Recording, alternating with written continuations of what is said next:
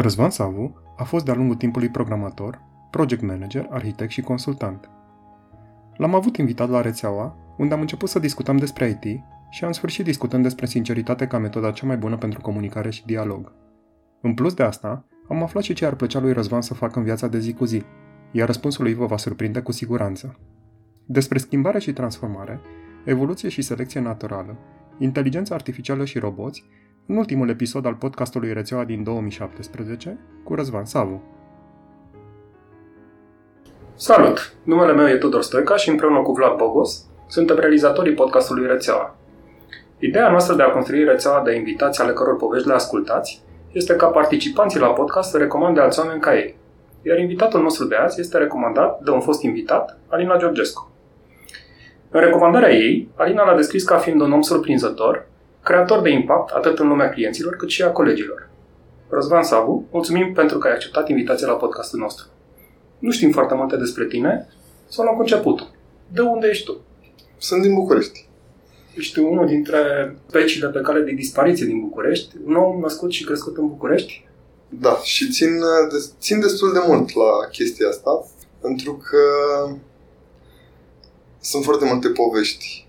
Cu Bucureștiul nu e bun, bucureștenii sunt așa și pe dincolo. Și de fiecare dată n-am înțeles nici, nici măcar de ce bucureștenii n-au instinctul ăsta de a-și apăra propriilor oraș, pentru că e, până la urmă e un oraș foarte mișto în care poți să trăiești. Ți-am povestit că am fost recent la Budapesta și clar, Budapesta e un oraș natural mult mai frumos, adică oricum este fostă capitală de imperiu, e altceva. Da, exact, adică una e Dâmbovița, una e Dunăre. Deși aș putea spune că a fost la Giurgiu și e Dunăre e și la Giurgiu. E și la Giurgiu. Da, uite, nu m-am gândit să mă mut, să mă mut la Giurgiu. Cred că Bucureștiul are farmecul lui și are farmecul lui de undeva din perioada interbelică. Eu chiar stăteam într-o zonă de case a Bucureștiului acum ceva timp și pot să zic că București așa cum îl știu eu și nu îl știu foarte bine pentru că asta, e, asta este prima chestie. Ca bucureștean eu nu prea știu București foarte bine. Eu știu doar zona în care am copilărit. Zona mea de București are un farmec pe care nu îl mai găsesc în altă parte. Și care e zona ta de București? Că vreau să mă duc acolo, vreau să văd farmecul. Este zona domenii, care înainte a fost uh, o groapă de gunoi. Casa părinților mei acolo din 1920 sau ceva de genul ăsta, ca proprietate, dar înainte, toată zona aia cu cimitirul se numea groapa lui Oatu. Era o groapă de gunoi. Crezi că acolo toate buruienile din lume au resurse naturale să crească. Zona Barbu și groapa... E, și mie îmi place zona domenii. Am o prietenă care stă în zona domenii și, într-adevăr, e o zonă interesantă. Și zona de case de acolo e chiar foarte, foarte chic. Cum ai ajuns în IT? Ce facultate ai făcut? Am văzut uh, pe profilul tău de LinkedIn uh, Universitatea București, Politehnică, dar nu reiese foarte clar de acolo. Bănuim noi că ar fi automatică și calculatoare sau bănuim greșit? Nu, nu bănuiți greșit. Fac parte din uh, ăștia foarte mândri, așa că au terminat automatică și calculatoare. De când am ajuns la facultate, tot, toată lumea a zis, sunteți crema cremelor, elita elitelor, sunteți cei mai buni. E, încet, încet așa trebuie să recunosc că am fost un pic dezamăgit de facultate. Și deși intrasem acolo pentru că mi-au plăcut calculatoarele, am sfârșit prin a nu mai îmi plăcea calculatoarele deloc. Te referi la partea de hardware sau... Nu, mă refer în general. Adică am băgat cu lingura în noi sau cu polonicul sau câteodată chiar forțat pe gât tot felul de chestii. Și nu pot să zic că mi-au mai plăcut calculatoarele. Încet, încet mi-am refăcut relația cu, cu tot ce înseamnă lumea IT-ului dar atunci nu mai puteam să aud de calculatoare, de algoritm, de nimic. Voiam pur și simplu să stau liniștit pe bancă în parc și să văd cerul. Îi privește cerul, poate să fie foarte bine de la mine. Așa. Și cum am ajuns în IT? Ai început ca internă, poate ne povestești Da, da, așa, nu așa am ajuns în IT. Eu vă povestesc, avem multe de povestit. Uh, nu așa am ajuns în IT. În IT am ajuns pentru că aveam un prieten de familie care eram prin clasa 5, a mai adus mi-a adus Borland, un compilator, și mi-a zis, uite, așa se fac programele. Am stat eu, cred că am stat vreo două, trei ore să încep să scriu acolo, să încerc să scriu ceva. În, era Borland Pascal. Pascal, Pascal. Da, da, era compilatorul Borland de la de MS-DOS. Da, da, da. Așa. N-am știut, am zis că asta nu-i de mine. Eram, v-am zis, în clasa 5 După aia, undeva prin clasa 7 mi-a zis cineva că el folosește Linux și am zis, Linux? E de mine. I-am zis, instaleze și mie Linux. A venit la mine, mi-a instalat Linux-ul și am pornit și am văzut acolo username, știi cum era username. Nici măcar nu știam care e username, l-am sunat, am băgat username, am băgat parola, am ajuns la prompt. Știu acum că se numește prompt, atunci habar n-am cum se numește. Și de aici ce? Am căutat, am intrat în Windows, am căutat cum se face StartX și așa am ajuns în Linux. Și încet, încet, nu știu, prin liceu făceam, de exemplu, site-uri. Am apucat să fac site-uri. După aia, având internet de foarte tânăr, căutam eu, încercam să fiu hacker. Bine, n-am făcut nimic. Doar căutam și citeam, adică. Și încet, încet așa am ajuns în lumea IT-ului. Am lucrat pentru facultate, deși nu eram cel mai răsărit student de acolo, că nu-mi plăcea ce făceam. Acum am dat seama că poate n-ar fi fost chiar atât de rău ce făceam atunci, dar atunci pur și simplu nu știam, nu știam cum să o iau. Și am uh, fost administrator de sistem. Administrator de sistem e o denumire de asta foarte pompoasă. Cablam. Făceam diverse cablări prin facultate. Cum spunea un prieten de-al meu, uh, tragem și noi cabluri, dar nu avem cravată, știi? Da, de exact. Așa, stai puțin, nu ești simplu administrator de sistem. Tragi că cabluri și aduci cunoașterea. Cablare structurată, da, cablare structurată. Și mă rog, m-am ocupat de site pentru că știam Linux, că aveam Linux acasă și aveam un mic server la mine în subsol. Le-am făcut și serverul pe care să stea site-ul, le-am făcut și site-ul că făcusem site în liceu. Și decanul de atunci a zis, uite, știu eu că e un fost absolvent al facultății care caută intern. Și așa am ajuns să fiu recomandat eu și cu încă trei colegi de-ai mei. Unul dintre ei chiar lucrează în continuare în IBM. Și am fost uh, prima generație de internship din IBM, cred. Cel puțin așa ni s-a zis cum ni se zicea că suntem crema cremelor și am luat de bună, așa am luat de bună și asta că suntem prima generație de inter și Mai ține de anul? Sau 2000... 2009, 2010? 2008, cred. 2008-2009. Cam așa, cred. E cred că a fost vara lui 2008. Am ajuns în IT fix în același timp. Și eu tot în vara lui 2008 am ajuns, dar nu în IT. Și cum e pentru cineva care vine de pe băncile facultății și dă cu nasul tare de marea corporație, ca să zicem așa. Cum, care a fost, a fost primul tău sentiment? A fost mișto de tot, că prima oară prima oară am lucrat pe un proiect ultra secret din, uh, din GDC. Eram în GDC și a zis, uite, tu exact ai nimerit la proiectul ăsta care are un enclosure special pentru el. Mamă, deci mă simțeam prima zi, evident că nu mi-a mers badge n-am putut să intru acolo, băteam la ușă, la proiectul ultra secret mi se deschidea ușa frumos. Și cred că am stat vreo o săptămână, aveam un mentor și am stat o săptămână să-l întreb, ok, eu ce fac? Și îmi tot dădea chestii să citesc. Diverse lucruri de induction. Și după alte două, trei săptămâni în care nu a putut să-mi furnizeze și mie ceva treabă, m-am dus la el și am zis, uite, eu știu să fac niște lucruri, dă-mi și mie ceva de făcut și zice, știi Corn Shell? Și zic, nu, știu Bash, dar poate ajută pe cineva. Și mi-a dat să fac niște scripturi în Corn Shell și aceeași senzație de haos am avut-o mulți ani, mulți ani de zile de haos. Dar e un haos foarte organizat. Adică e un haos în care dacă vrei și tragi de un fir roșu, la un moment dat lucrurile încep să se lege, dar nu înțelegeam de ce lumea zicea că primul an în IBM nu ai, ești tot în internship, adică n-ai cum să te descurci. Am avut această experiență. Pe mine m-a șocat venind dintr-o altă companie înspre IBM, că mi s-a spus că vezi că timp de 2 ani ești considerat angajat nou. Pe bune, 2 ani sunt considerat angajat nou și după 2 ani eram zic, da, uite frate, gata, nu mai sunt.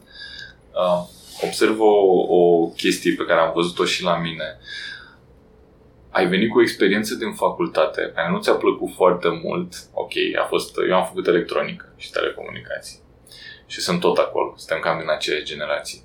Uh, dar uh, mi se pare că tot chinul ăsta de a termina facultatea și de a ieși cumva întreg de acolo, te face să crezi că poți să faci orice. Deci eu când am terminat facultatea eram, hai, loviți-mă, ce, ce aveți pentru mine? Eu pot să fac orice. Și exact așa eram și eu la început. Dați-mi ceva să fac. Eram...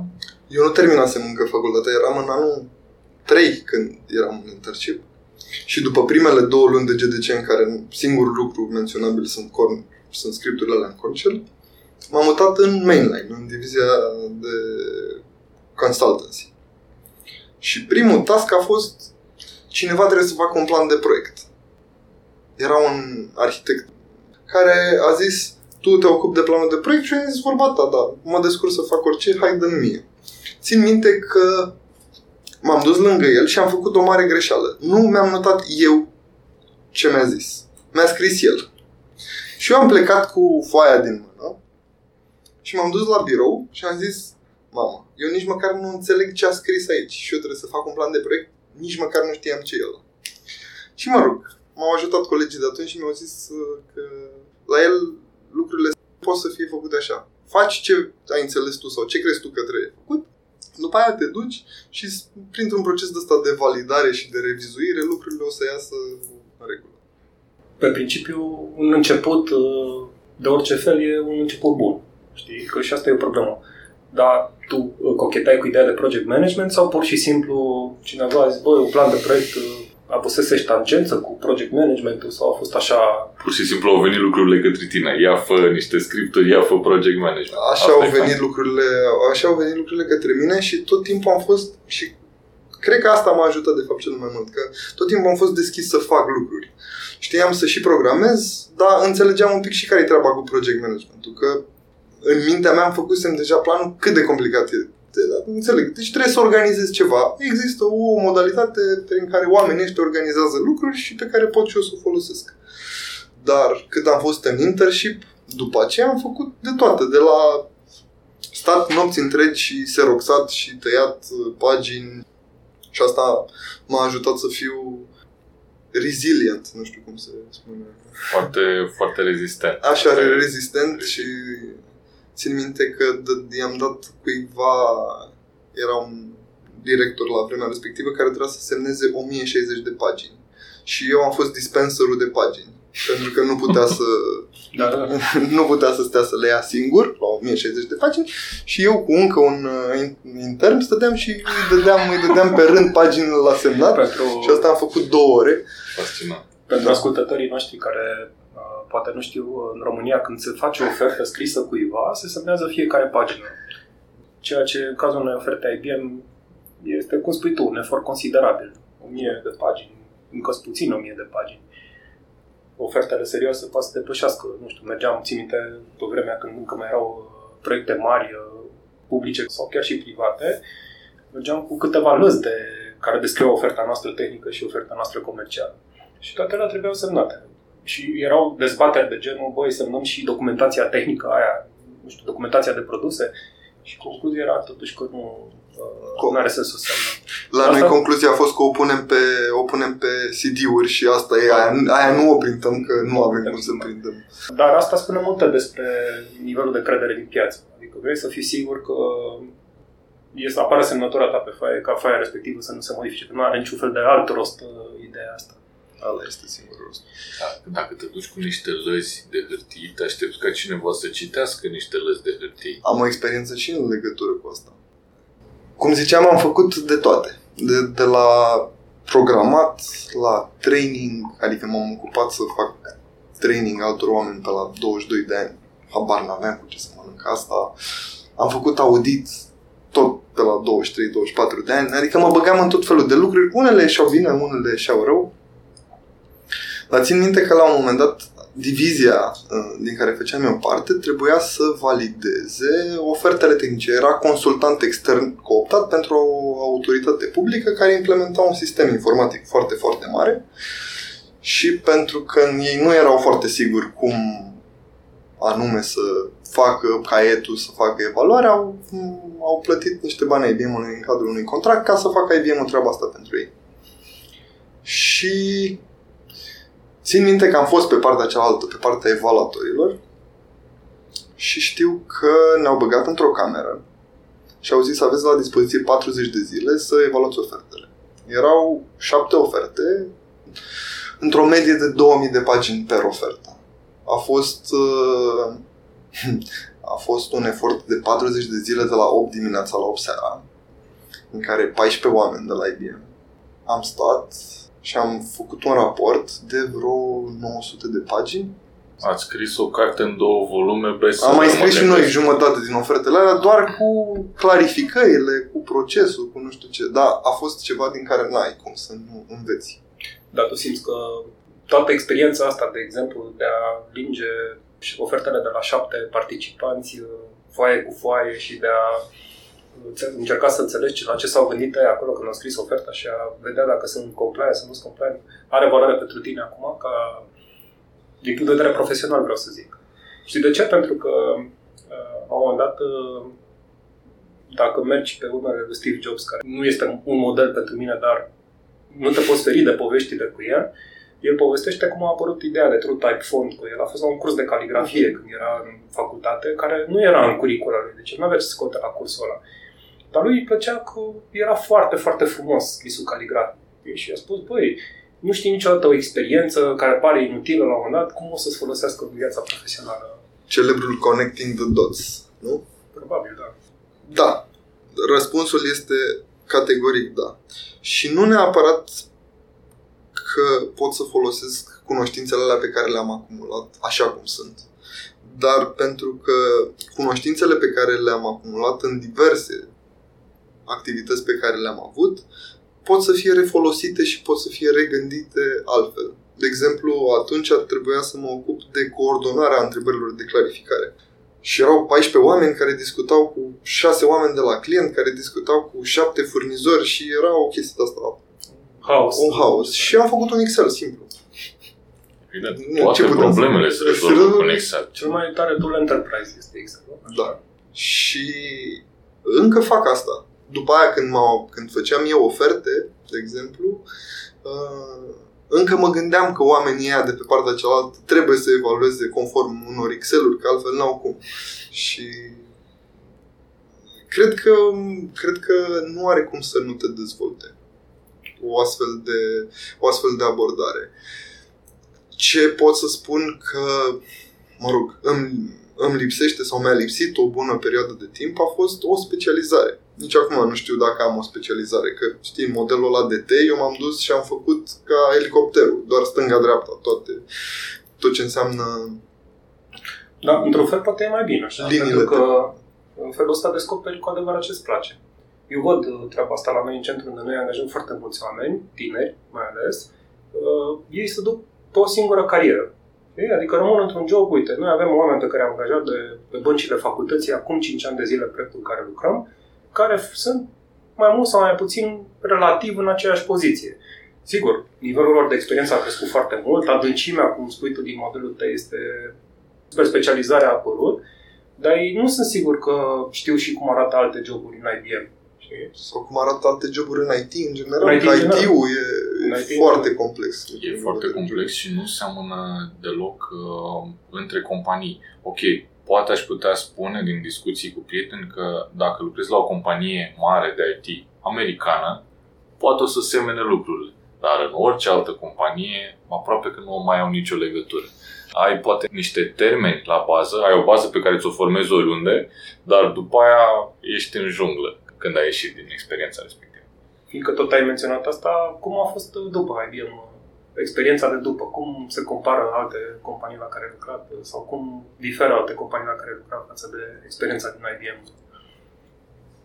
Am fost uh, și înainte de IBM, mai lucrasem și la o firmă mai mică, o firmă de apartament, erau doi oameni.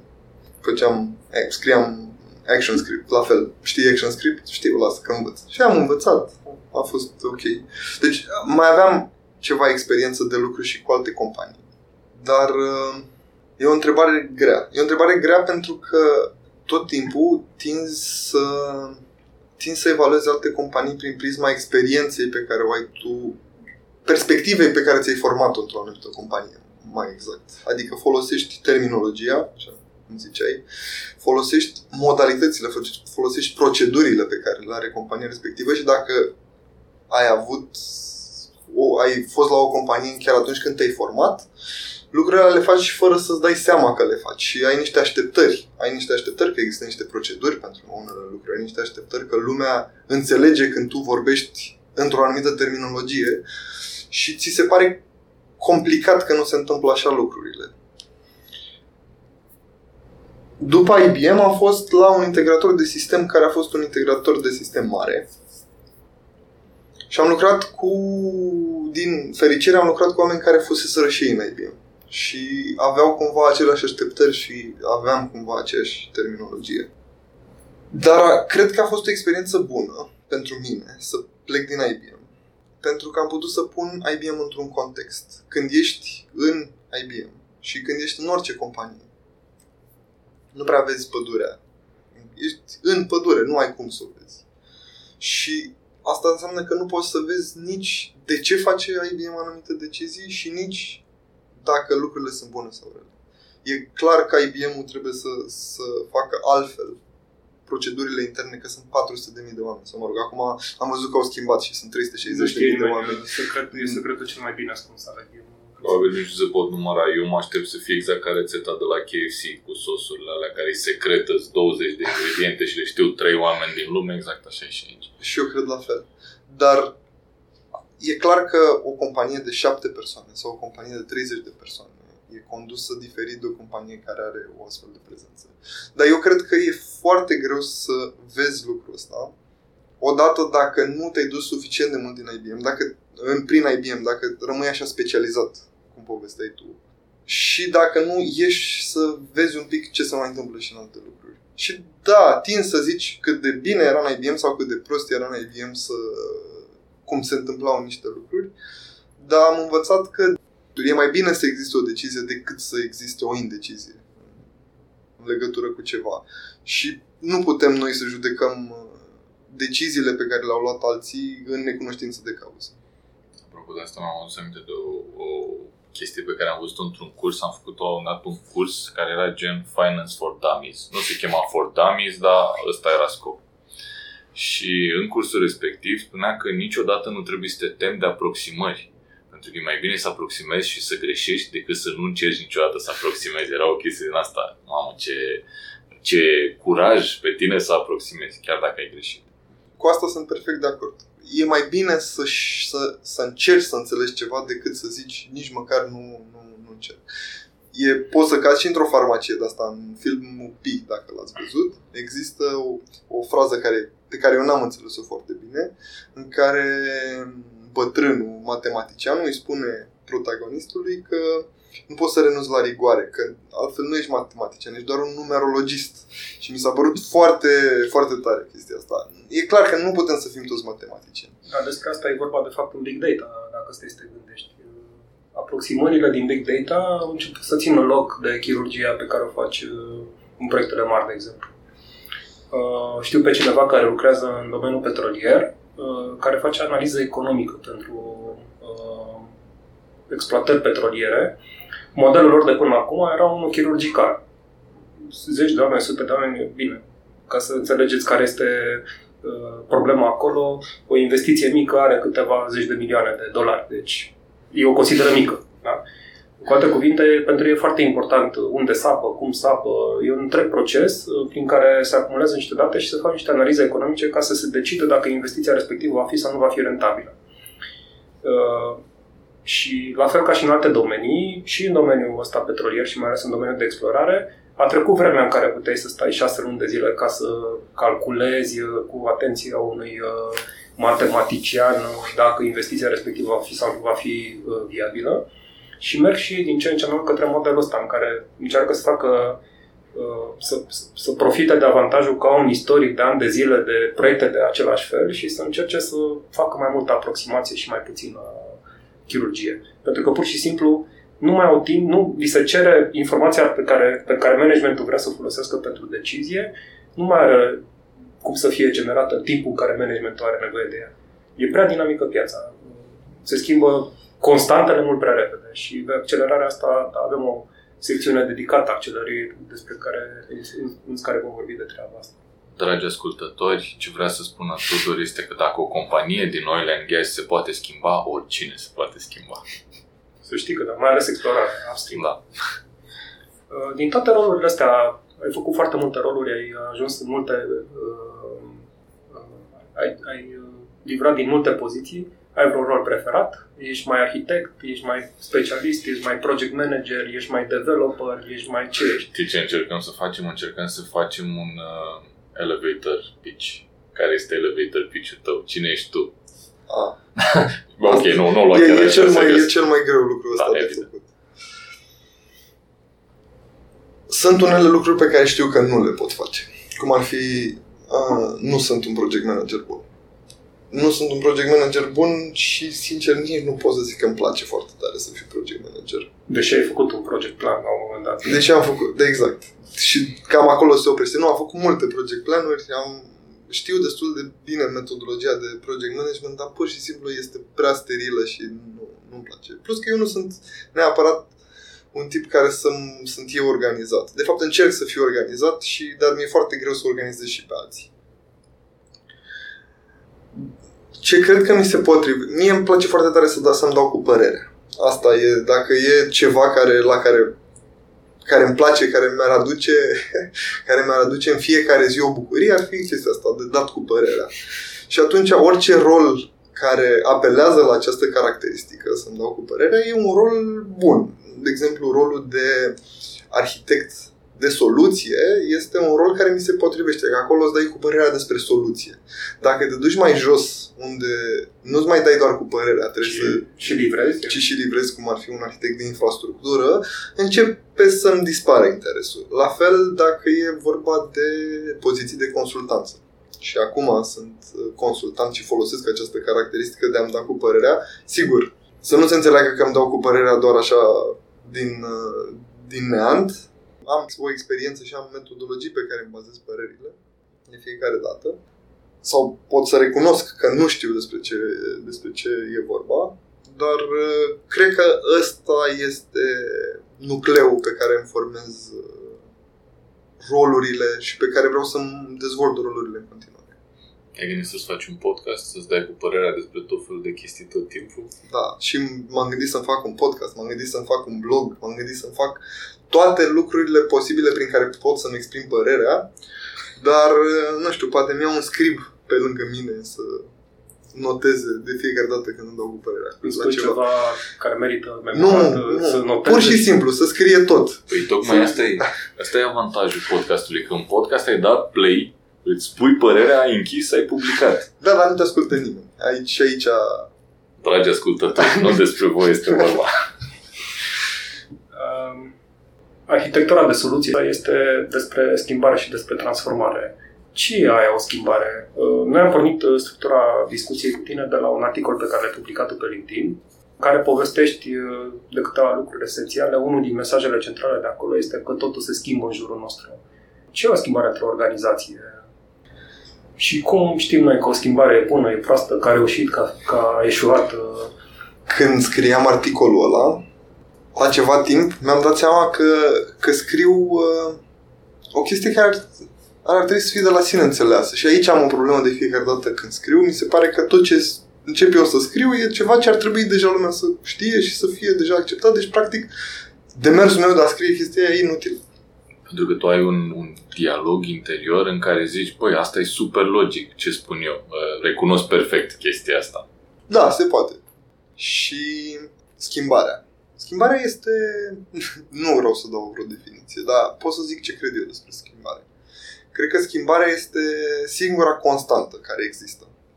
Totul se schimbă. Dacă nu s-ar schimba nimic, noi practic am fi niște atomi, cum să zic, atomi congelați undeva în universul ăsta. Da? Deci, în univers totul se schimbă.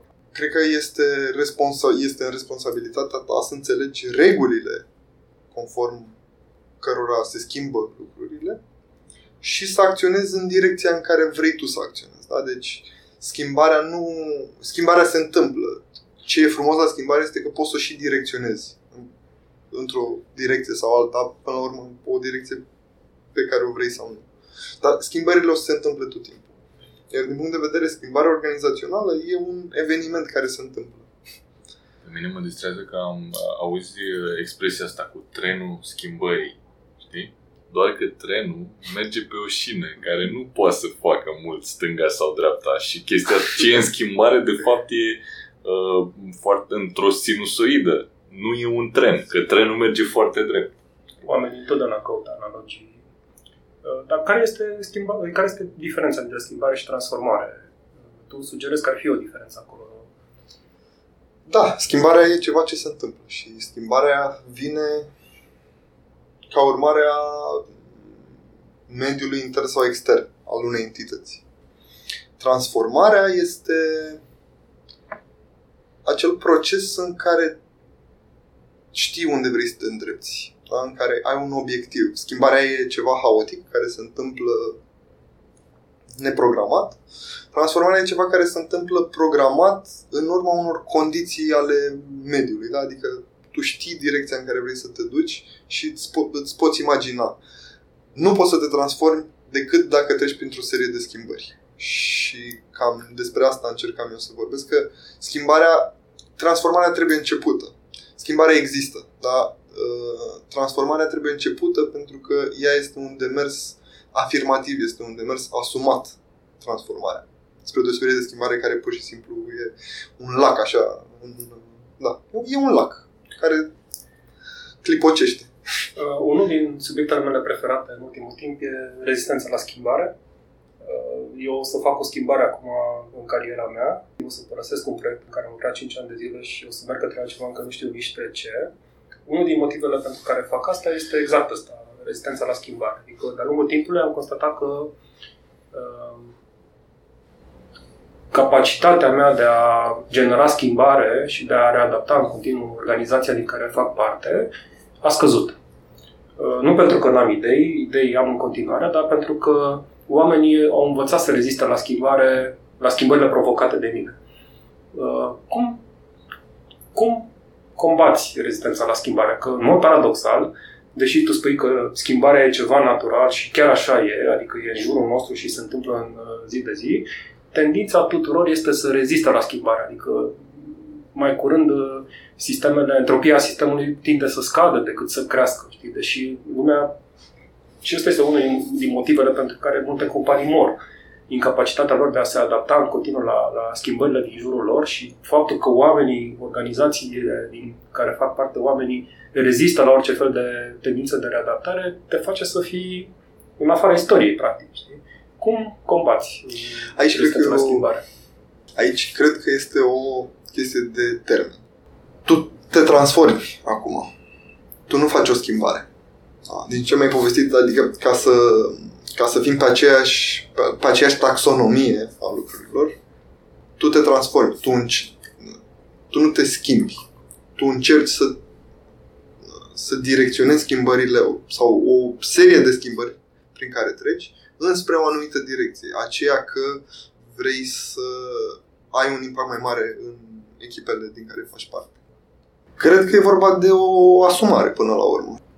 Ca să combați rezistența la schimbare, trebuie să îți asumi faptul că vrei să te schimbi într-o anumită direcție și că este doar responsabilitatea ta să faci chestia asta. Nu merge să fii luat așa de vânt și dus într-o direcție și după aia să te trezești să zici, uite, eu sunt transformat exact în direcția în care, în direcția în care am vrut.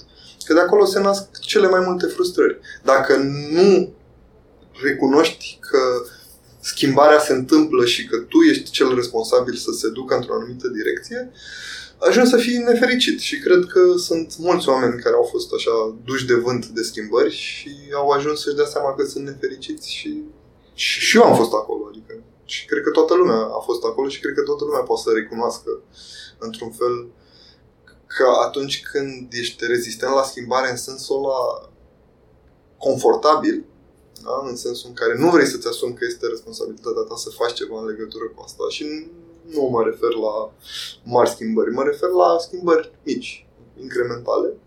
Cred că toată lumea poate să vadă că sau are experiența faptului că ajungi să nu ți fie bine. Uh, mereu când uh, aud de chestia asta de rezistență la schimbare, mă gândesc că acum niște milioane de ani a existat, uh, au existat doi vecini de peșteră, erau vecini, erau în două peșteri. Și unul dintre ei a rămas fără mâncare la un dat și a trebuit să iasă din peșteră să facă ceva. Și celălalt a zis, ia uite-l mă și pe ăsta, cum a ieșit el din peșteră, bine că e el deștept. Doar că cel care a ieșit din peșteră s-a întors cu ceva și încet l-a făcut și pe celălalt să iasă din peșteră. Și cumva e, progresul ăsta mie mi se pare inevitabil. Adică nu că trebuie să pleci tu din proiect.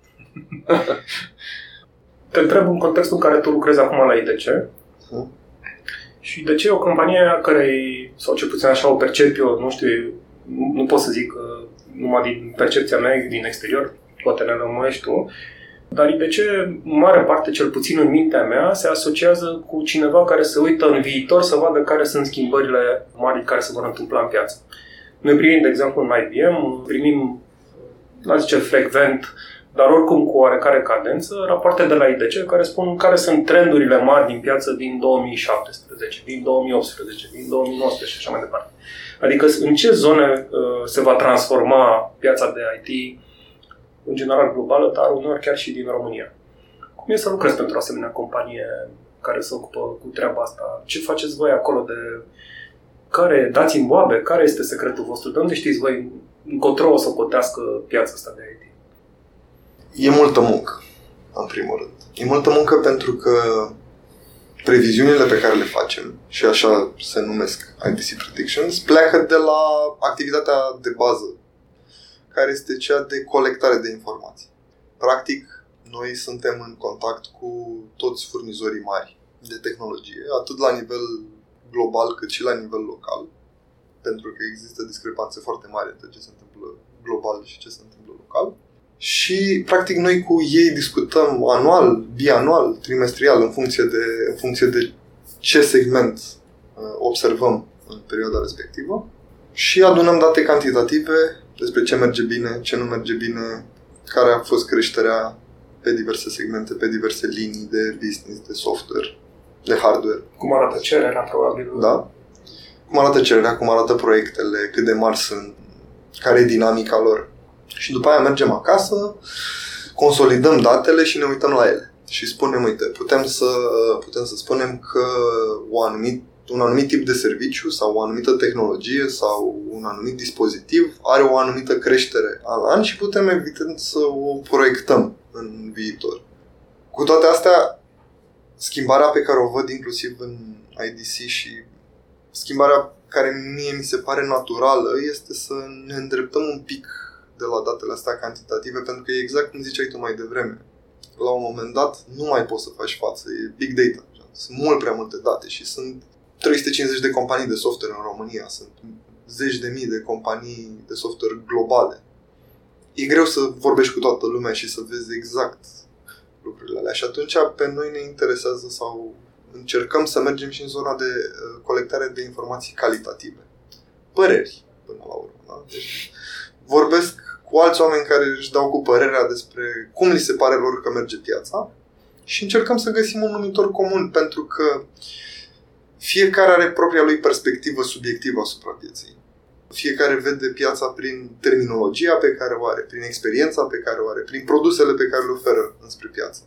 Și ce încercăm noi la IDC să facem și este, presupun un efort foarte mare, este să găsim un numitor comun, să moderăm cumva, să, să găsim un, o singură perspectivă da? care să îi mulțumească cât de cât pe toți și toți să zică, da, uite, recun- mă recunosc acolo, chiar dacă nu e 100% așa.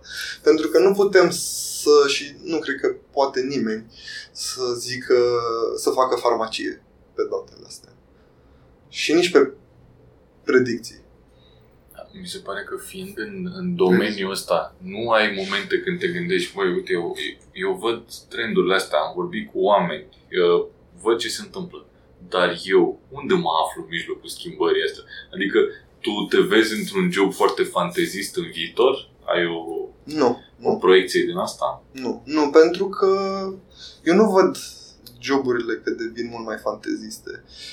Dar se întâmplă un fenomen mult mai interesant uh, de care discutam chiar cu un coleg tot care se ocupă de analiză de piață, fiecare om are, un, are biasuri și a, sunt niște biasuri foarte puternice pe care nu le poți conștientiza. Și apropo de ce ziceai tu, există niște biasuri care tu te uiți la date și nu, nu poți să crezi. Nu, uh, nu vrei să le interpretezi așa cum ți se arată datele respective. Și atunci apelezi la altcineva, pentru că pur și simplu tu nu ești în stare să faci schimbarea aia de mentalitate necesară, astfel încât să interpretezi datele alea așa cum îți arată datele alea care ar trebui să fie interpretate.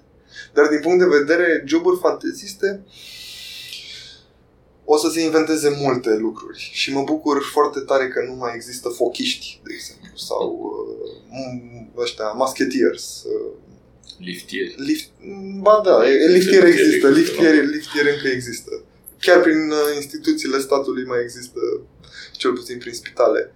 Dar toate nomenclatoarele de meserii se schimbă. Și cum ne raportăm noi la diverse joburi, da, e o chestie internă a fiecărei industrii ok, poate nu m-am mai exprimat eu bine, ai nu neapărat un job fantasy, dar îți dorești să te duci într-un anumit domeniu, ai tu o chestie pe care ți-ai dorit să o faci și nu există acum?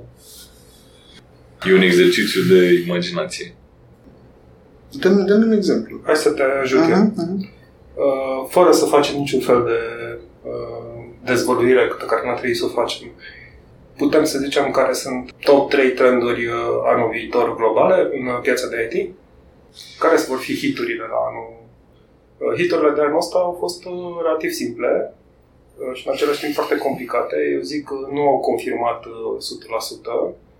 E clar că inteligența artificială este un, un hit care, pe care îl cântă toată lumea, dar progresele nu au fost în măsura hype-ului care s-a creat în piață din vari motive, sunt niște motive foarte complexe în spate, cel puțin în IBM, așa percepem noi, dar cred că și Google, și Microsoft, și Amazon, și toată lumea care lucrează la o inteligență artificială feminină sau masculină percepe treaba asta așa. Un alt uh, hit care a fost cântat uh, foarte mult a fost uh, partea de, dar poate mai puțin vizibil, partea de calculatoare cuantice, unde Google, Microsoft și IBM investesc masiv speranța că vor intra în sectoare de piață neexplorate până acum de tehnica de calcul tradițională din motive de capacitate. Cloud-ul, clar, este ceva care eu acum 5 ani de zile am mai povestit asta într-unul din podcasturi. Am primit o ofertă de job uh, regională pe cloud și am zis, bă, nu, e pentru... Nu cred, eu nu cred în chestia asta. Dar... Ai fost ca Balmar cu iPhone, n-are cum. N-are cum, da. Nu are cum. Și atâta 5 ani de zile mai târziu, aproape că nu mai există companii care să nu, să nu creadă în cloud. Ți-ar plăcea unul din aceste domenii? O să sună ciudat, dar eu cred că astea sunt niște definiții. Niște definiții ale unor concepte pe care departamentele de marketing le schimbă anual. Sau odată la ceva timp, astfel încât lumea să nu se plictisească de ele. Evident că inteligența artificială este un subiect care e mai pe masă acum între companii decât era acum 5 ani. Este evident că azi vorbim de cloud, deși uh, infrastructurile centralizate au, sunt o a thing din anii 70. Nu cred că mi-ar plăcea să lucrez în niciun domeniu de ăsta. Dacă ar fi să aleg o chestie, da? Deci, eu am o problemă că eu... Impresia mea este că tehnologia este un uh, mijloc pentru a-ți atinge un scop. Da? Și de aici aș vrea să, să plecăm cu răspunsul la această întrebare. Tehnologia este doar un mijloc de a-ți atinge scopul tău. Și asta e din cele mai vechi timpuri în afară de descoperirea focului, probabil, în care lumea s-a speriat și după aia au văzut că poate să facă ceva cu respectiva tehnologie, în rest, tehnologia nu poate să existe doar așa că există. Da? Este o caracteristică a rasei umane care distinge rasa umană de celelalte rase, nu, nu complet, dar oamenii folosesc tehnologia pentru ceva. Mi se pare că acum tehnologia are o viață ei proprie. Tehnolo- companiile de, de tehnologie sunt suficient de puternice astfel încât să lanseze chestii noi pe piață. Putem să vorbim de Power 9. Nu știu dacă ați văzut, că are extensii speciale, un, o arhitectură specială făcută pentru inteligența artificială. Da? Deci este clar că companiile sunt cele care direcționează trendurile și care direcționează ritmul în care apar tehnologia. Și care creează piața pentru ele însele, culmea. Creează piața pentru ele însele. Și deși e cumva normal, cred că ritmul și ritmul cu care se inventează tehnologii noi sau cu care se inventează concepte noi, nu e neapărat prea rapid, dar cred că oamenii încă nu sunt suficient de pregătiți să înțeleagă toate conceptele astea și să vadă cum le pot folosi. Unul din subiectele din articolul tău este selecția naturală, dar uh, întrebarea mea e un pic în altă zonă. Selecția asta naturală, atunci când e vorba de rasa umană, nu prea funcționează. Care e secretul nostru? Unul din ele este chiar tehnologia. Capacitatea noastră de a folosi, de exemplu, o bâtă ca să ne apărăm, clar a făcut o diferență în, în fuga pentru supraviețuire. Cum am făcut noi în general sau cum folosim această capabilitate a noastră de a combate selecția naturală, de a, de a nu ține cont de selecția naturală? Cred că sunt două răspunsuri. Unul, și o să-l dau mai întâi pe cel politically incorrect.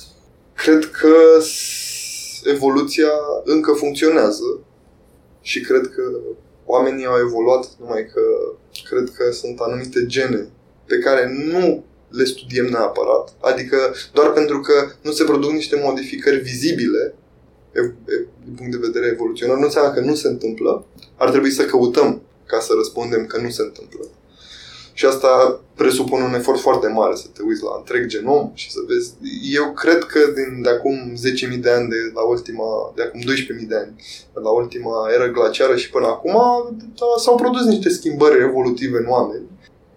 Dar nu cred că poate să fie nu cred că poate să fie atât de bruște încât să, încât să le și vedem și nu trebuie să fie neapărat vizuale.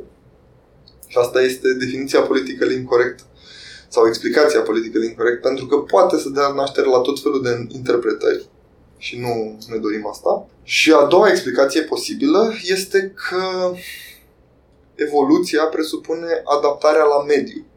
Și omul, pe scară largă, își supune mediul propriilor dorințe și propriilor nevoi. Așa cum vedem că se întâmplă în toată lumea asta. Și așa cum, de exemplu, s-au făcut niște cercetări că în Australia, după apariția omului, deci după ce a migrat omul sau hominidul acolo, a dispărut 95% din uh, fauna din Australia. Da? Și cred că această capacitate a omului de a-și supune mediul propriilor dorințe prin tehnologie, da? pentru că acolo acolo apare tehnologia, este calitatea care ne-a făcut pe noi să sărim un pic, uh, să sărim un pic evoluția. Apropo de, apropo de cum uh, ne luăm noi mediul și îl transformăm, oamenii s-au apucat să construiască roboți. Au făcut în primul rând roboți care aspiră. Ai robot, îi dai drumul prin casă, face toată treaba singur. Și stăteam și mă gândeam zilele trecute, am văzut robot, ai văzut robotul care face flip-flac? Boston Dynamics ok, da? Am văzut robotul ăla care face flick-flack și eram, hmm, un robot care face flick-flack. Și um, mai nou pun întrebarea asta uh, tuturor oamenilor cu care discutăm. Când vin roboții? Cât mai durează? Dar roboții sunt printre noi, adică despre ce vorbim. Roboții există. Nu, este întrebarea când, când vin să ne măcelărească, nu. Când vin să ne măcelărească. E o, tot o întrebare foarte complicată. Nu știu. Încă nu m-am lămurit dacă sunt în uh, partea alarmistă a oamenilor puternici și destul de inteligenți, uh, cum ar fi, nu știu, Stephen Hawking, mi se pare, care ne tot amenință că vin roboții și că o să Elon Musk. Elon Musk e exact. cavalerul apocalipsei. Da, da. că vin și practic a început sfârșitul. Da, da, vezi, Elon Musk nu o lasă așa. Construiește rachete să plece. da, Dacă da, da. vin, el pleacă. I'm out. Corect, corect. Uh, nu m-am hotărât în ce tabără sunt. În ce cred, în ce cred este că o să fim suficient, și am fost suficient de adaptabili uh, atâția ani și cred că o să putem să facem față și acestei uh, noi provocări. Pentru că, până la urmă, e o provocare care, prin schimbările succesive, o să putem să o dovedim. Nu o văd atât de mare. Și dacă dacă acum 10 ani nu mă gândeam să văd oameni la 80 de ani stând pe smartphone-uri și pe Facebook și cu toate astea sunt uh, mult mai implicați pe Facebook și cu, pe smartphone-uri decât sunt eu, de exemplu, asta înseamnă că lumea se poate adapta și că oricât de ciudat mi s-ar părea mie să am un robot lângă mine care vine și îmi servește masa, s-ar putea să apreciez comoditatea pe care mi-o oferă am notat uh, absolut întâmplător și chiar n-are, din întâmplare am notat un uh, paradox aici apropo de uh, inteligența artificială, se numește paradoxul lui Moravec. N-am auzit de până acum, căutam uh, uh, alt paradox, paradoxul automatizării. Dar paradoxul lui Moravec spune că uh, robotizarea, în principiu, uh, pentru robotizare și pentru inteligența artificială, nevoia computațională, și asta pe aduce aminte de ce a zis voi de robotul care face flick-flack, uh, nevoia computațională pentru uh, mecanică și pentru lucrurile pe care noi le facem fără să știm că le facem, stăm în picioare, ne mișcăm și așa mai departe, este mult mai mare decât pentru capacitatea cognitivă. Cu alte cuvinte, în, în, în uh, calea robotizării stă uh, incapacitatea noastră în acest moment de a defini cum anume stăm noi în picioare, de exemplu e o, o, o călătorie de cunoaștere a noastră, de a construi ființe care sunt, uh, sunt ca noi. Aici sunt de acord. Aici sunt de acord și e o teorie foarte complicată asta în care tehnologia de fapt a căpătat deja propria viață și tehnologia și există o conștiință a tehnologiei care practic crește pe măsură ce noi facem tehnologia, dar că deja tehnologia s-a, schimb, s-a scindat practic ca și conștiință de rasa umană. Asta e o teorie un pic apocaliptică. Nu aș vrea să o mut într-o, într-o zonă sau alta, dar ce știu este că noi ca ființe umane suntem mult mai complicați decât decât ne-ar plăcea nu, chiar nouă să credem. Da? Și că orice încercare de a ne pune într-o de a ne pune într-o cutiuță sau de a găsi un model uh, psihologic. Da? Să nu uităm că psihologia lucrează deocamdată cu modele cognitive, nu lucrează cu certitudini cognitive și probabil mai sunt mulți ani până o să ajungem să înțelegem cum funcționăm mental și o să rezolvăm uh, cea mai mare problemă, una dintre cele mai mari probleme filozofice, separarea minții de corp. Până nu o să știm noi chestia asta, nu avem cum să creăm ceva în imaginea noastră dacă la asta, dacă la asta ne gândim. Pe de altă parte, un alt tip de conștiință, cred că nu e nicio problemă să existe și de asta s-ar putea să existe deja o astfel de conștiință în tehnologie și ea să tragă lucrurile să devină, să devină un uh, supercalculator. Dar asta ne arată doar limitarea noastră de a înțelege și de a defini conștiința, nu de altceva. Sau așa cum uh, zice Elon Musk, tot l-am uh, pomenit mai înainte, trăim oricum într-o simulare. Adică e... nu glumesc cu mâine. Uh, cred că este o discuție mult prea filozofică. Hai să da, da, facem o... Da, ok, sau sunt de acord, sunt de acord. Abrupt. Uh, Abrupt. Întrebare pentru tine. Uh, vă lucrați uh, la IDC cu foarte multe branduri. Ce e la un brand personal? Care este brandul personal al lui Răzvan Savu? Pentru ce crezi tu că ești cunoscut Hmm. Cred că sunt cunoscut pentru ăla care le face pe toate, știi? Dacă ar fi să fiu... Sau măcar pe care, care încearcă să le facă pe toate. Și acum cu episodul ăsta din podcast. E băiatul ăla care a fost la podcast. E băiatul ăla care a fost la podcast, exact. Așa o să mă recunoască lumea, dar nu pe stradă, nu știu cum o să mă recunoască lumea, în mail-uri. Uite, e, e, în mail e bună întrebarea asta, cum o să ne recunoască lumea pe stradă. Ce să ne gândim la asta.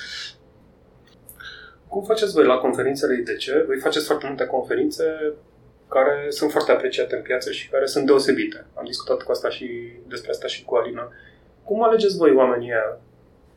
Nu? Că ei vin din zona asta de brand personal. Adică dacă faceți o conferință, cum ați făcut acum câteva săptămâni de zile despre, din zona financiară, nu o să vin eu să vorbesc la conferința respectivă. Nu? O să vină cineva care chiar știe din domeniul financiar apelăm, apelăm la cunoștințele personale pe care le avem. Și asta e cea mai bună Asta e cea mai bună modalitate pe care am putut să o descoperim până acum pentru a găsi speakeri de bună calitate. Și când zic cunoștințele personale, înseamnă cunoștințele personale ale Alinei, în primul rând, după aia ale mele și a oamenilor care fac parte din cercul ăsta de deci, cunoștințe. Networking. Deci networking, da. Eu nu cred neapărat în networking-ul ăla american, cumva, în care hai să ne întâlnim să facem networking și ne adunăm la o, o masă în fața unui bufet, dăm noroc, eu sunt de la compania aia, eu sunt de la compania aia. E foarte steril. E un exercițiu care mie personal mi se pare fals. Pe de altă parte, cred că orice relație de business presupune o legătură umană, că sunt oameni care fac business respectiv. Faptul că facem un business e o chestie pe care o facem noi între oameni. Noi, ca oameni, nu este ceva care vine din exterior, nu e un obiect pe care îl schimbăm. De cele mai multe ori, mai ales în munca pe care o facem noi, noi nu dăm obiecte palpabile. Noi dăm CD-uri, programe, documentație, servicii. Eu auzi, nu dau obiecte palpabile. Ce interesant, versus, apropo de proiectul nostru. Exact așa suntem și noi. Nu dăm obiecte palpabile, dăm servicii. Ce sunt alea? mai greu de definit. Sunt mai greu de definit. Da. Dar la IDC, uh, de ce faceți conferințele astea? Ne-am povestit și Alina un pic despre asta, dar ce vreți voi să faceți? Vreți să puneți oamenii în dialog? Vreți să creați o, uh, o discuție? Care e ținta unui forum financiar, de exemplu? Prioritatea este să discute oamenii între ei. Le dăm ocazia, într-un mediu pe care îl gestionăm noi, să aibă anumite caracteristici de calitate să discute oamenii între ei. Deși pare un lucru absolut natural, genul de oameni pe care îi aducem noi în evenimentele noastre nu discută neapărat între ei și oricum e greu să-i găsești pe toți la un loc într-o zi. Și e un, o, o oportunitate foarte bună pentru oamenii respectivi să comunice. De ce facem asta? Pentru că dacă vrei să muți lucrurile într-o anumită direcție și dacă îți dorești să ajungi undeva, trebuie să faci oamenii respectiv să comunice. Dacă îți asumi tu de fiecare dată rolul de mediator sau de comunicator între oameni și între organizații și între entități, este un telefon fără fir. Și la ultimul nostru eveniment chiar am uh, încercat să simulăm un fel de telefon fără fir în care furnizorii de servicii discutau cu uh, clienții și după aia se ridicau în picioare și le spuneau ce au înțeles ei din ce s-a discutat. Și care a fost uh, rezultatul? Na, a, fost un, a fost un rezultat bun. Pentru că erau acolo, dar dacă, pentru că erau furnizorii și clienții erau la aceeași masă, dar dacă făceam noi, de exemplu, ca IDC, uh, intermedierea între ei, sunt sigur că mesajele ar fi fost foarte diferite. A, deci a ieșit chiar bine în sensul că au înțeles. Eu credeam că a fost, uh, că a fost nostim. La asta nu, nu, nu, a fost ah, nostim. Ok. Deci înseamnă să fii fizic clientul tău în sală. Iarăși foarte interesant. Uh, asta e un pic un paradox. În secolul comunicațiilor dialogăm foarte puțin. Uh, paradox interesant, chiar foarte interesant. Ai vreo idee sau ai vreo părere despre cum am putea îmbunătăți comunicarea asta din experiența pe care aveți voi cu evenimentele de la IDC? Un exemplu super simplu. În aceste zile nu comunicăm foarte bine noi, cei care suntem guvernați, cu cei care ne guvernează. Sau cel puțin asta este cel puțin zona în care ne aflăm, noi nu comunicăm foarte bine. Și sunt foarte multe lucruri care s-au întâmplat care contribuie la treaba asta. Cum am putea face să comunicăm mai bine? E nevoie de mai multe evenimente cum faceți voi sau există și alte metode? Cum putem să dăm jos pereții ăștia care, invizibili care s-au construit? Uh? E o întrebare foarte mișto. Ce mi se pare mie că lipsește și de ce cred eu că se, se nasc zidurile astea e un uh, răspuns pe care l-am găsit destul de recent. Și el ar fi sinceritatea. Și sinceritatea presupune că atunci când uh, te duci să comunici cu cineva, indiferent că ești tu cel care comunică sau indiferent că ești tu cel care recepționează mesajul, ești sincer cu natura și cu modalitatea în care ai primit mesajul. Pentru că Mesajul este o comunicare între două persoane. Este în responsabilitatea mea ca mesajul pe care îl transmit să-l recepționezi, să-ți creezi acea imagine mentală astfel încât tu să poți să înțelegi imaginea mentală pe care încerci să, să o transmit. Dar dacă tu ca receptor nu ești suficient de sincer să primești mesajul ăla, adică să-l iei mesajul ăla și să zici ok, eu asta am înțeles. Da? Comunicarea eșuează. Și cred că asta ne lipsește, ne lipsește un soi de asumare a faptului că trebuie să discutăm. Și când discutăm trebuie să fim sinceri și să lăsăm toate impresiile pe care le avem despre celălalt și impresiile pe care le au guvernanții despre cât de proști sunt cei care sunt în stradă sau cât de conspiraționiști sau inclusiv noi, cei care suntem pe partea asta, trebuie să înțelegem că poate nu vedem toată imaginea și că și ei poate au anumite lucruri pe care ar putea să ne le transmită. Faptul că nu ne le transmit, asta este un alt subiect. Dar în comunicarea dintre noi și ei, și noi trebuie să fim sinceri, așa cum trebuie să fie și ei sinceri. Excesul ăsta de sinceritate în uh, comunicarea asta despre care vorbim aici s-ar putea să nu poată fi înregistrat într-un podcast. Evident, evident. Da. Noi dăm, eu îmi dau cu părerea acum, da? Nu pot să fac altceva Ceea decât să-mi dau cu părerea. Ipotetic și filozofic mai degrabă. În uh, cercetarea pe care a făcut-o Tudor uh, asupra persoanei Răzvan, am văzut uh, niște oameni pe care îi urmărești, pe care, cărora poate le-ai citit cărțile și unul dintre ei este un tip care îmi place și mie, Tim Ferris. Uh-huh. Ai citit uh, The 4-Hour Work, work Week, week și am da. mai scos după aia The 4-Hour Chef și bine, acum deja este uh, on a roll. Ai zis o chestie la un moment dat, mai la început, că tu încerci să fii foarte organizat, dacă nu reușești să-i organizezi pe alții. Aici e locul unde relaționezi cu Tim Ferris? Că... Nu neapărat.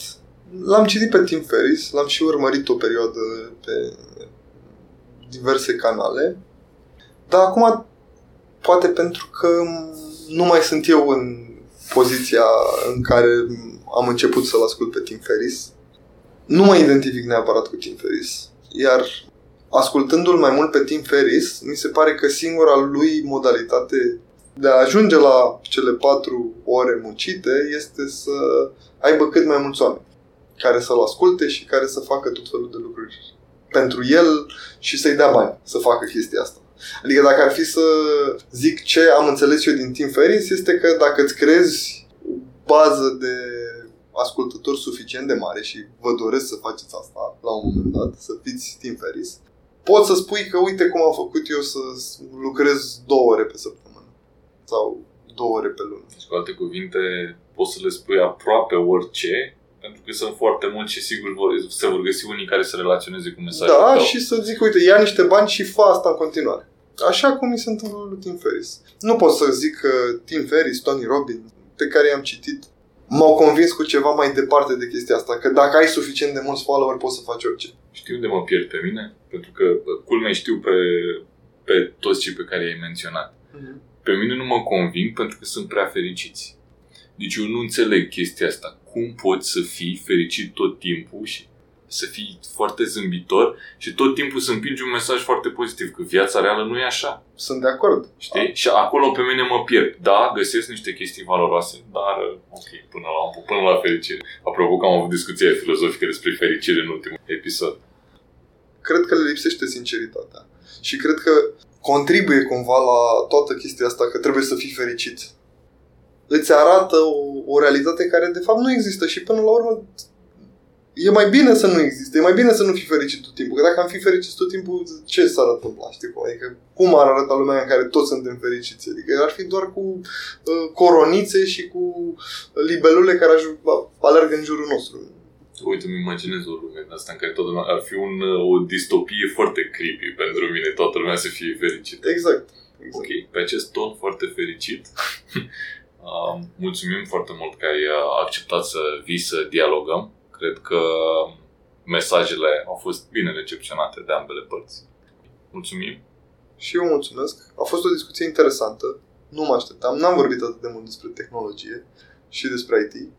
Mai putem, mai putem să vorbim și de enterprise architecture, oricând.